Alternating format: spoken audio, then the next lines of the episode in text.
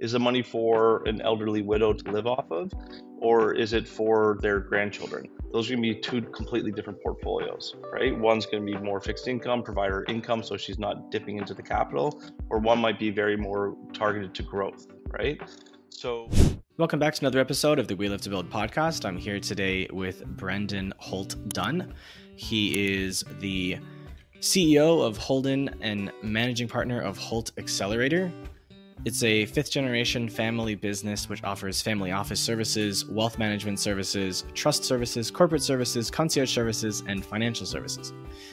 They are based in the Bahamas, and I have not been there in about 25 years, so hopefully it is uh, still worth going to.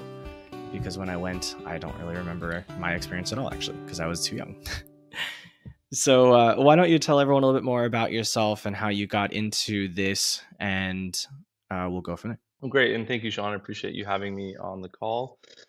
I guess about myself, or you want to give me you want me to dive into the background of the whole family? What's best for you? Go for it. The whole family. Let's let's see who they are. We're a fifth generation family office that was started by my great great grandfather, Sir Herbert Holt, who emigrated from Ireland to Canada, ended up just outside of Quebec City on Ile d'Orléans, so islands of Orleans um, and ended up being very successful. He controlled over 300 businesses around the world. Normally, I speak to non-Canadians. For so for non-Canadians, what you would know is longest-serving president and chairman of the Royal Bank of Canada for 35 years.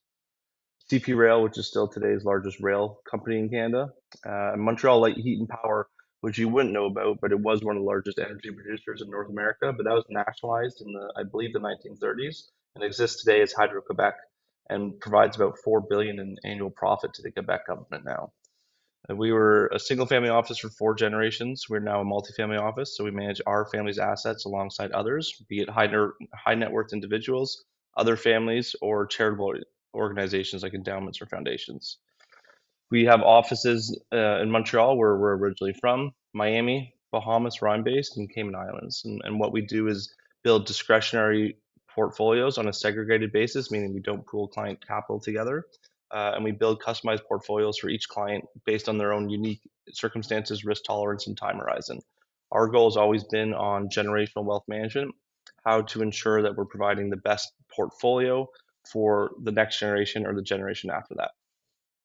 What's the benefit for someone to choose to work with a company like yours? Yeah, the, it, overall, it's a good question. Overall, the main difference between what would be a multifamily office is obviously because we're managing other people's money, not ourselves, versus what might be labeled as an institution, uh, sorry, an independent asset management firm or a bank, right? Those are the kind of the three options you can do. The biggest difference with a multifamily office is alignment of interest. Basically, as our family office, we act as the anchor client. So if I'm going to you, Sean, saying, hey, I really believe in your portfolio, we should be buying you X number of shares of Apple you have comfort knowing that our family is going to have that exposure as well. So we're not just recommending Apple for you for the sake of either taking commissions or hopefully we can get a performance fee. It's really what we believe is the best interest for our portfolio, for our, our you know maintaining and growing our wealth. And if we're doing that for ourselves, we're going to do it for our clients. So that's really where the alignment of interest comes in. That we're doing this together.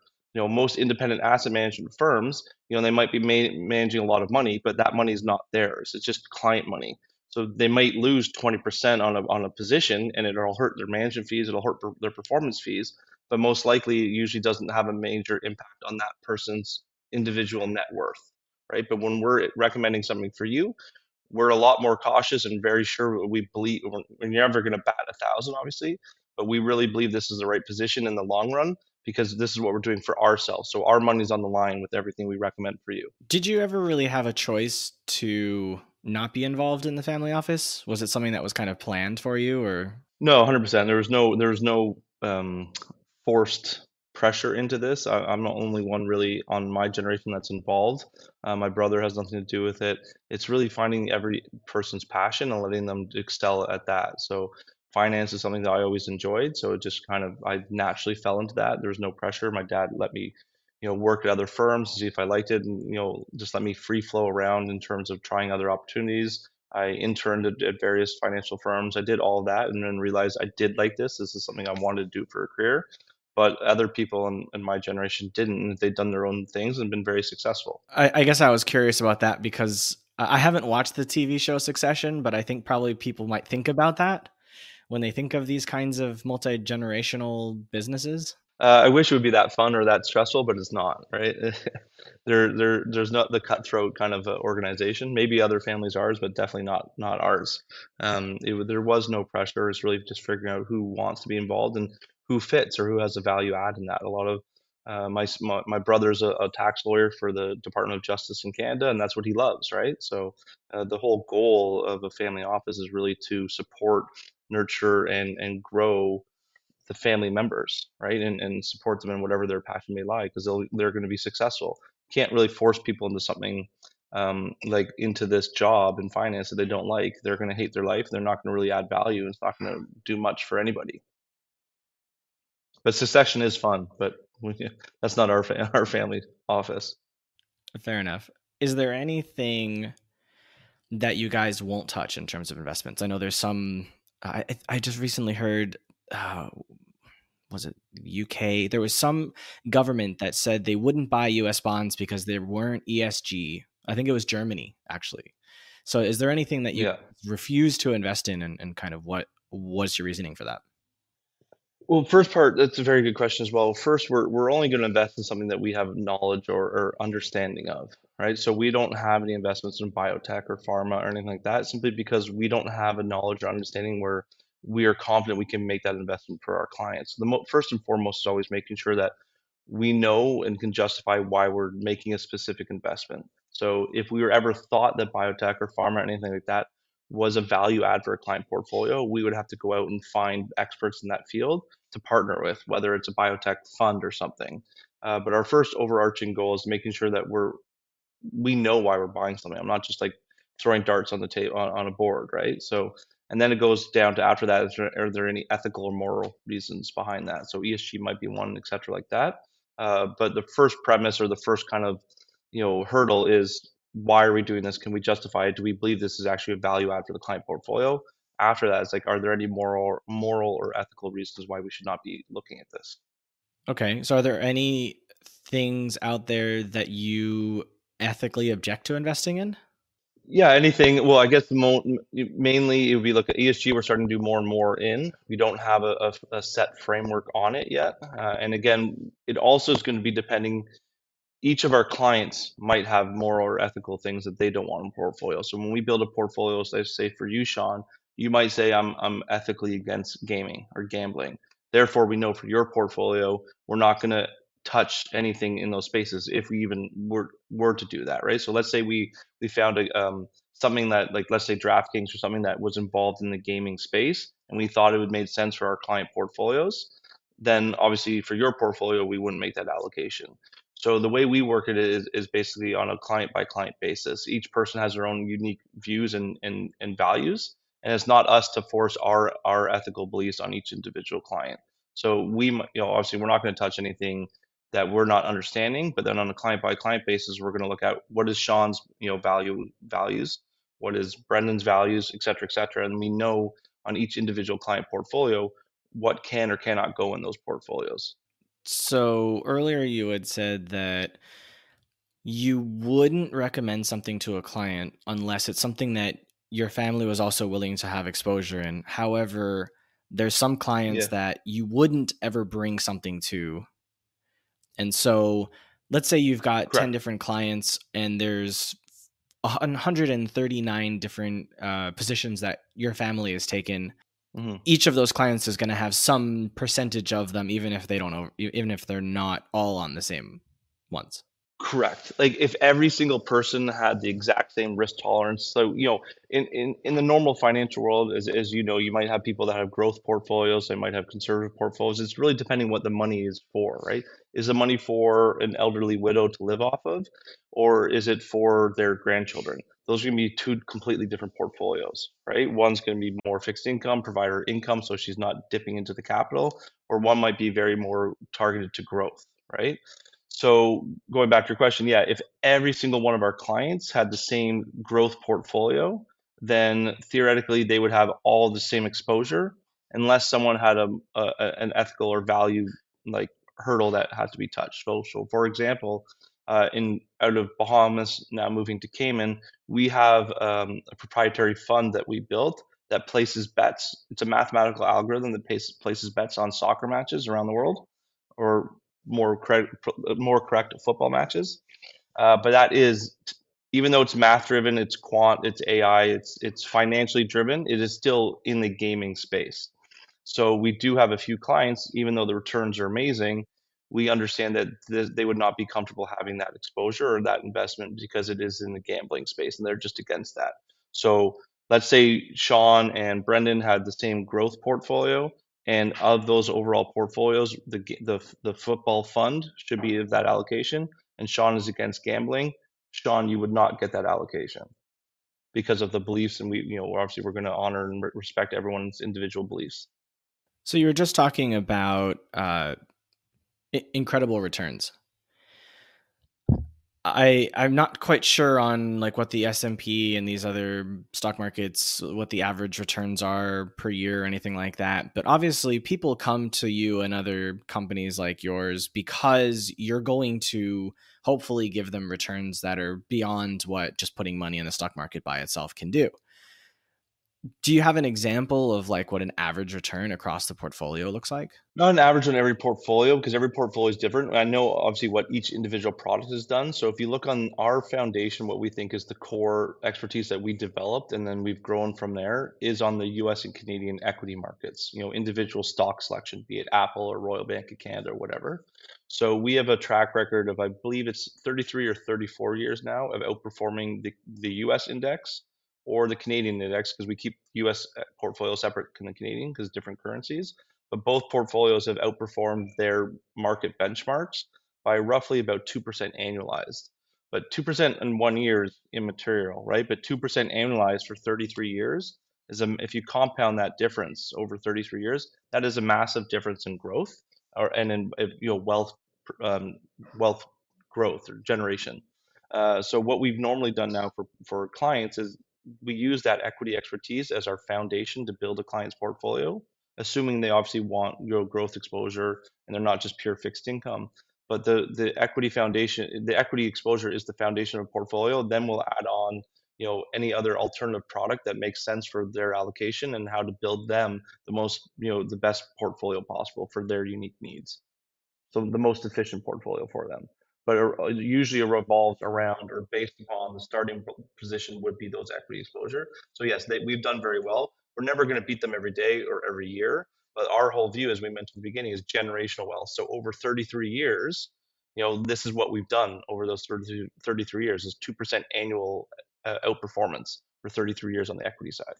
So then what about something like this uh, football betting?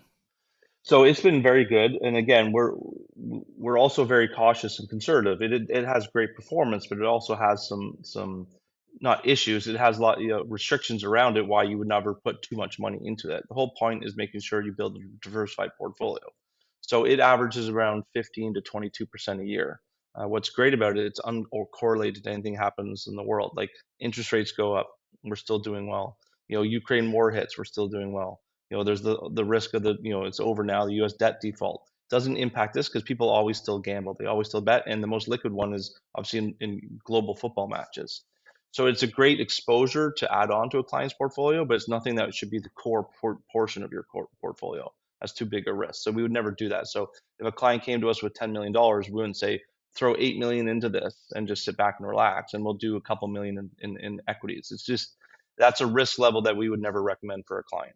So, if someone wanted to be highly risky in with the goal of growth at all costs as fast as possible for let's say a yeah. 3-year period or 5-year period, what would you recommend to them? It'd be tough. We decide whether we want to take on that client or not. To be honest, um, you know, if if it's something that we have internally, like look at our football fund, um, and they say, okay, I, I, I need, I like, if they are comfortable we would never go and recommend that to them. But if they say, I understand the risks, I'm comfortable with it, I want to give you $10 million and it all goes into the football fund, as long as we document that properly and that is the risk tolerance they have and that's what they're hiring us for, we would look at doing that.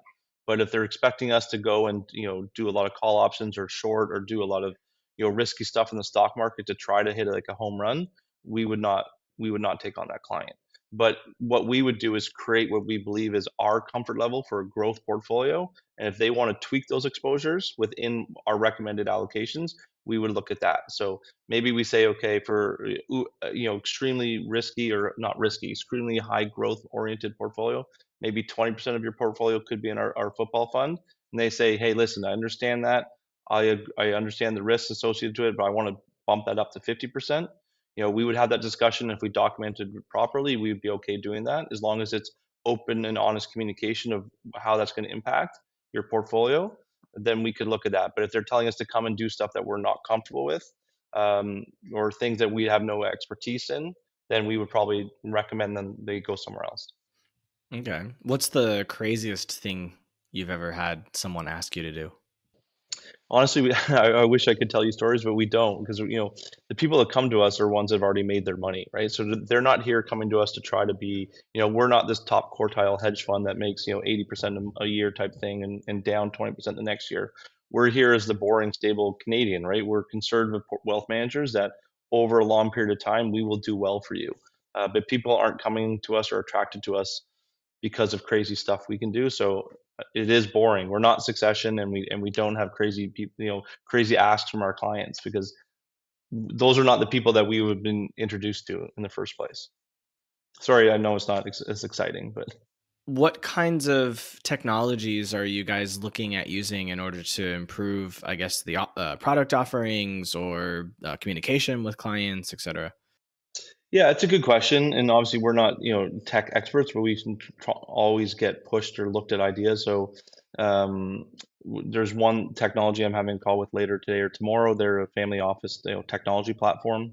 Uh, don't have enough details on it yet, but it's introduced. It's all introduced for relationships. So someone I work with in Miami goes, "This looks like a very good technology for family offices. You should look at it." So I'm going to dig into it. The answer of what they do right now, I don't know, but you're always looking at how to improve any part of your organization you know financial accounting and then you know the biggest thing is always client communication. So dig into our crm how to make that more efficient how to make sure we have enough data on our clients so that we can send them the right stuff.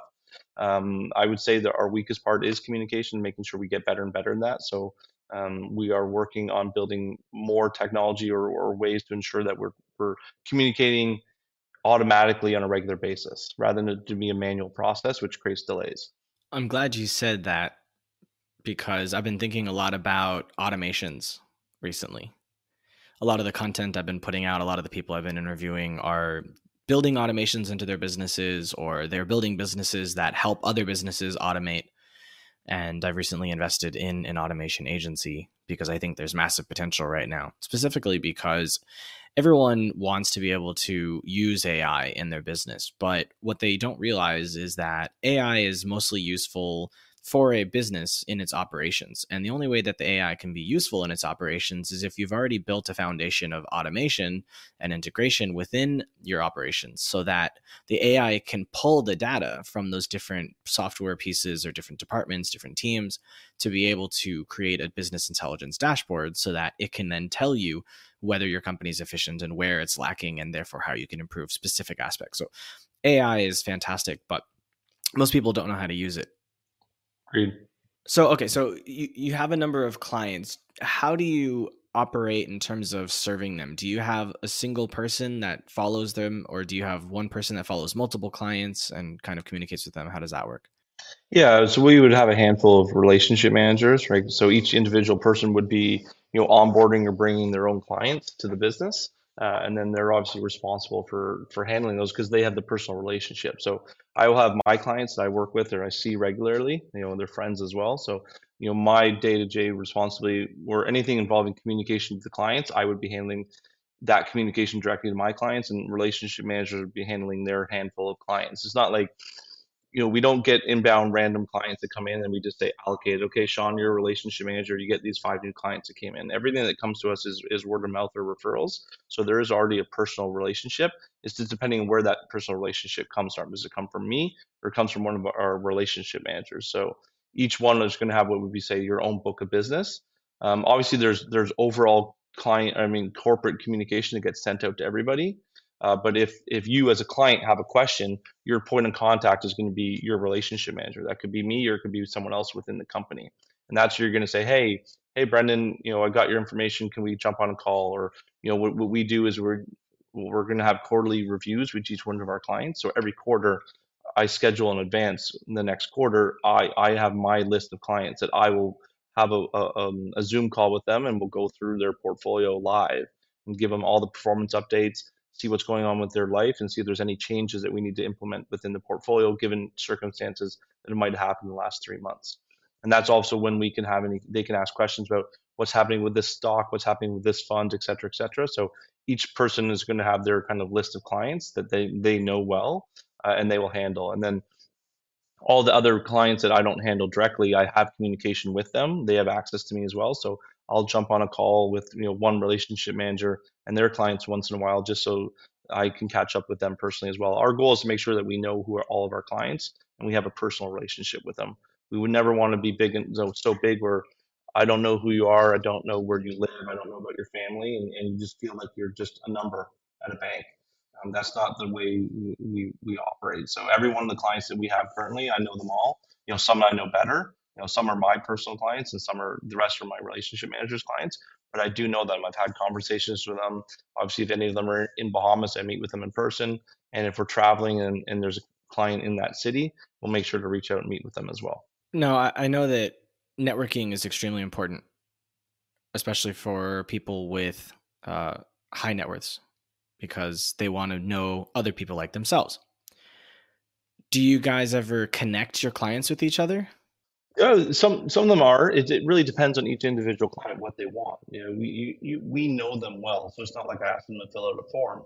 But we always say discretion first. So I will never disclose to anyone if Sean, if you're my client, unless you give me approval to do so.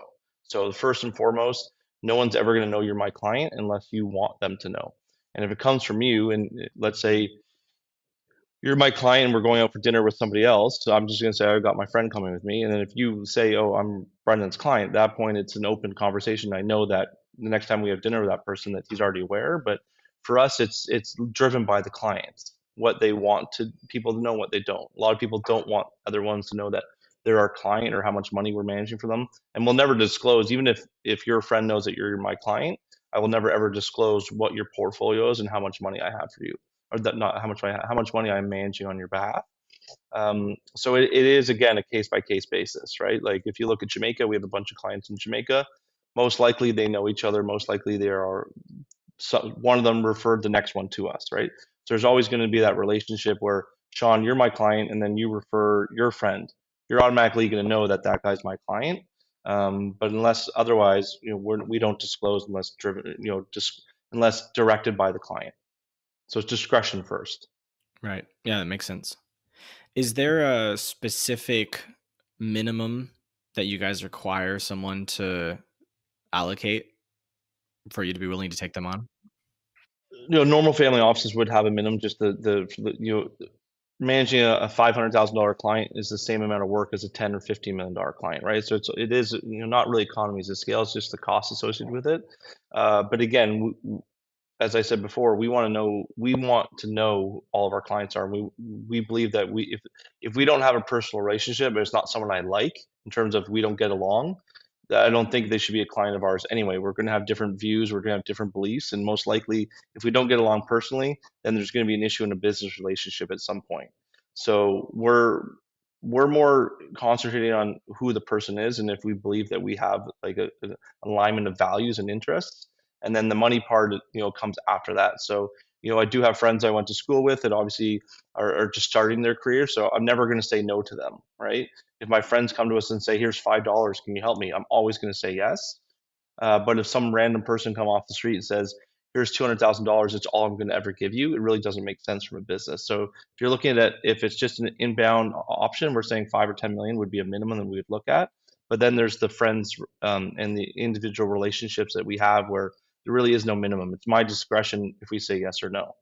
Uh, it's it's it's the relationship and, and the value and, and if we believe we're going to help these people, um, that's the key and more key and, and the most important thing at the first. But then after that, you're really looking at five or ten million is really what you would need for us to have a belief that we could build a, a good portfolio across numerous allocations, if that's what they need for their portfolio.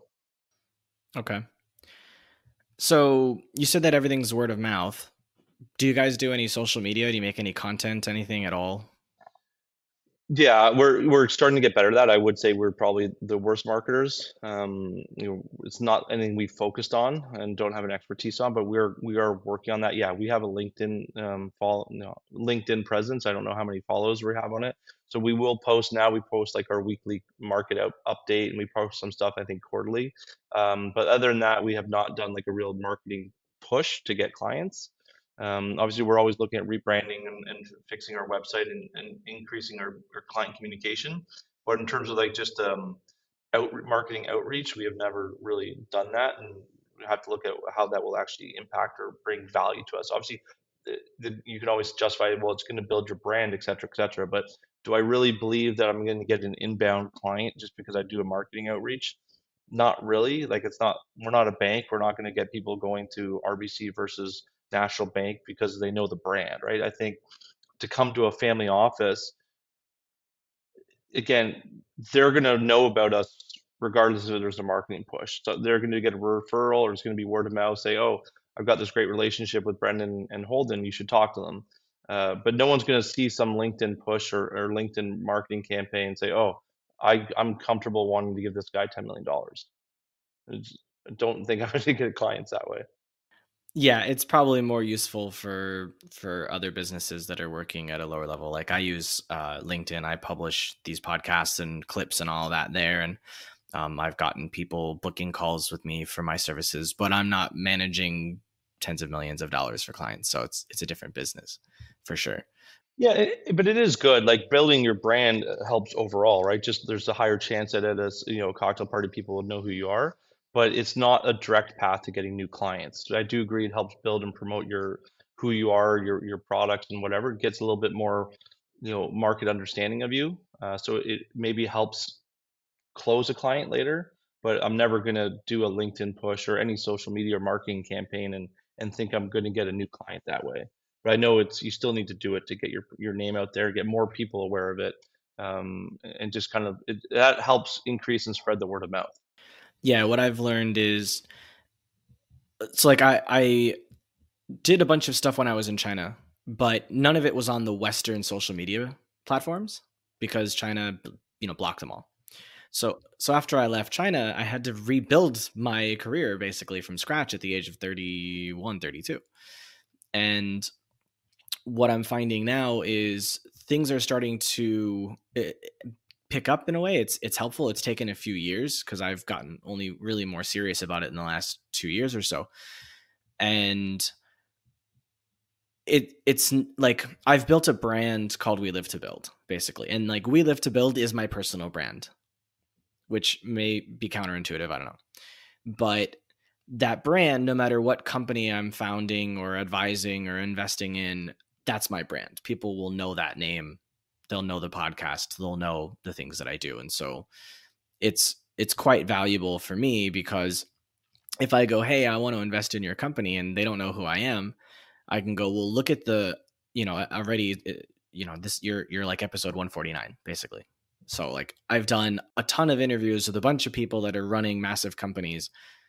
I have a face right? So it's not like i'm just some random guy on the street with some cash. Like people kind of know who i am so it's quite beneficial in that regard. No, I fully agree. And congrats. Thank you. Yeah, 150 episodes over three, almost three years, and uh, it's definitely not been easy. That's for sure. A lot of podcasts fall apart after like 10, 15 episodes because it's a lot of work, and it takes. It, there's a long. It is. It's a long lead time to see results. Like some of these guys, like Lex Fridman and uh, Steven Bartlett from Diary of a CEO. They've got millions of subscribers, but it took them years to build that. So, yeah, I could agree.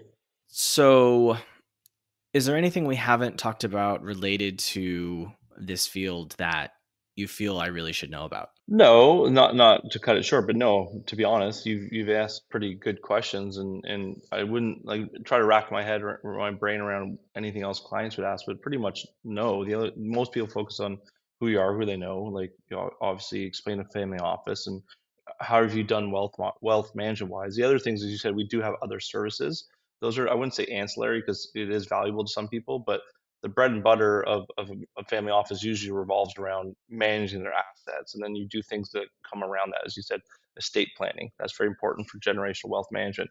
Can or cannot include trust services. So I'm, I'm curious.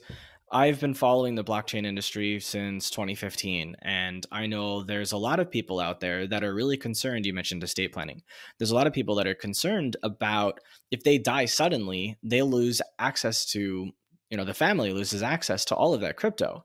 So i was wondering if you had anyone ask you if you could like be a custodian for their crypto and make sure that if they die their family gets it. Yeah no it's a good question and that is something that's happened in the last 10 years right? Like you no one would ever have had those conversations before. You know we are looking at the crypto industry. We do as we mentioned at the beginning haven't touched it. We do have a, our own venture capital fund the Holt it used to be called the Holt Accelerator. It's rebranded to Holt Xchange so we're the founders of that. We're not the manager managing partners of it, but they have exposure through investments in companies that are in the crypto space. Um, but it is a question that you know basically on your state planning is something how you can do that in the future. So you know your your crypto key and all that. What do you do to protect that? As you said, if they die suddenly, where is that information? How is someone going to be able to unlock it?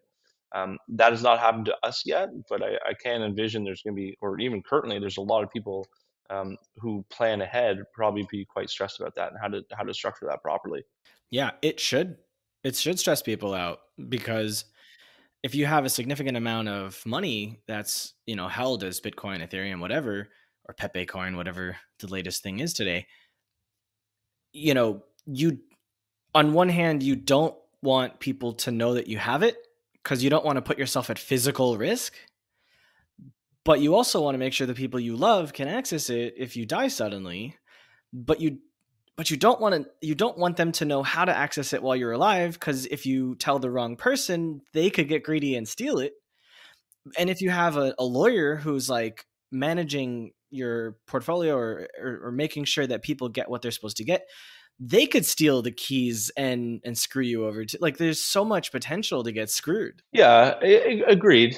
Uh, it's a new discussion that people need to have. I don't think there's a. I'm, I'm sure some smart people have come up with a pretty good structure so far. I don't know what that is. It hasn't come to us yet, right? But technically, technically, the same thing could be said about your bank accounts, right? If you say to someone you think you trust your lawyer, here's my username and password on my my online access to my bank where I have 50 million dollars. Technically, they could, if they have the right, you know, you know, security questions, all the information, log in and initiate a wire whether the bank does a callback or not is going to be the question. But um, you know, there is theoretically that risk. A little bit, I think there's a little bit more hurdles when you're trying to log in and wire fifty million dollars from someone's account. Uh, but yeah, that, that is a, a, question that needs to be covered. But whether thankfully or not, that has not come to us yet. Have you thought about how AI might revolutionize your industry? It is a question, right? I forget which bank, maybe it was JP Morgan or Morgan Stanley. I think someone came out that they're trying to use AI to develop a better like, you know, algorithm obviously for for stock picking.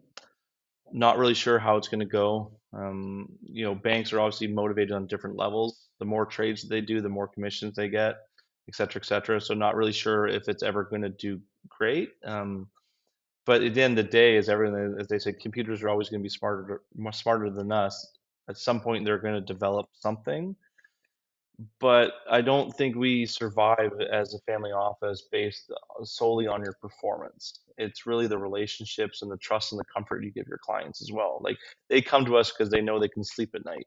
We're not going to do anything stupid. We're not going to try to risk their money. If, if the stock goes down they know that we're comfortable with it because we still have our money in that right? So it's really that we're in this together um, I think, and then and there's someone that you could speak to and and to relate to, right? We're on the same level in terms of wealth. We're we're working together, and we're trying to you know make sure that both of our families have more money and, and can be passed down properly for the next generation. You know, I don't think a computer can ever provide all of that. Maybe there's an allocation that you you have to a computer generated quant fund. I can always see that working, but in terms of having that personal relationship, I don't think that's ever going to disappear. Like, would you, if you had fifty million dollars, would you trust a computer to manage all that for you, set up your estates, do all that, and basically give it to a computer to control your what your your family's wealth? maybe in the future, but I just can't see that now.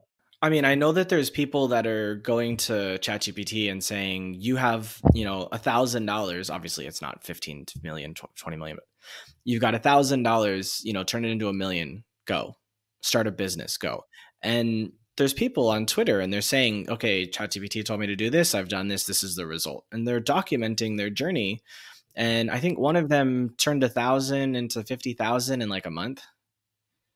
So like there's, there's some things that are happening. So there are some uh, for sure. It's just, you know, and again, we're, we're older, right? I don't, I don't know how old you are, but I'm not part of that generation. Uh, maybe each generation has more and more trust with it, but I could do that. I'd gamble with a thousand dollars, ten thousand dollars. The chat, chat GPT says, "Okay, take ten grand and do that," right? But if all of a sudden says, "Here's your life savings," and everyone's value, you know, level of life savings is different, but it's your life savings, whether it's fifty grand or whether it's fifty million. Would you go to a computer and say, "Here's my life savings"? Would you be comfortable doing that? Not all of it. No. Right now, I don't. Exactly, and I think that's where we are right now. I agree. Maybe in the future, whether it's this generation or four generations from now, you know, maybe you just put your money in some computer driven program and that's fine. But right now, I think people at our level still want that personal relationship. They can come to me. We we can talk. We can socialize.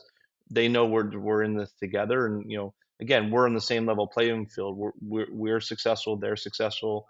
We understand what's going on. They have someone to talk to, but you can't do that with a computer. And and, and the clients that we have right now, they're our generation or above.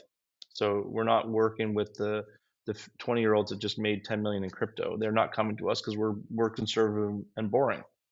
So uh, our clientele probably not. The younger clientele, I think, would have a, that higher level of trust. The guys that I know like that, they're like, okay, I made five. I'm going to turn it into 50. Let's do it again.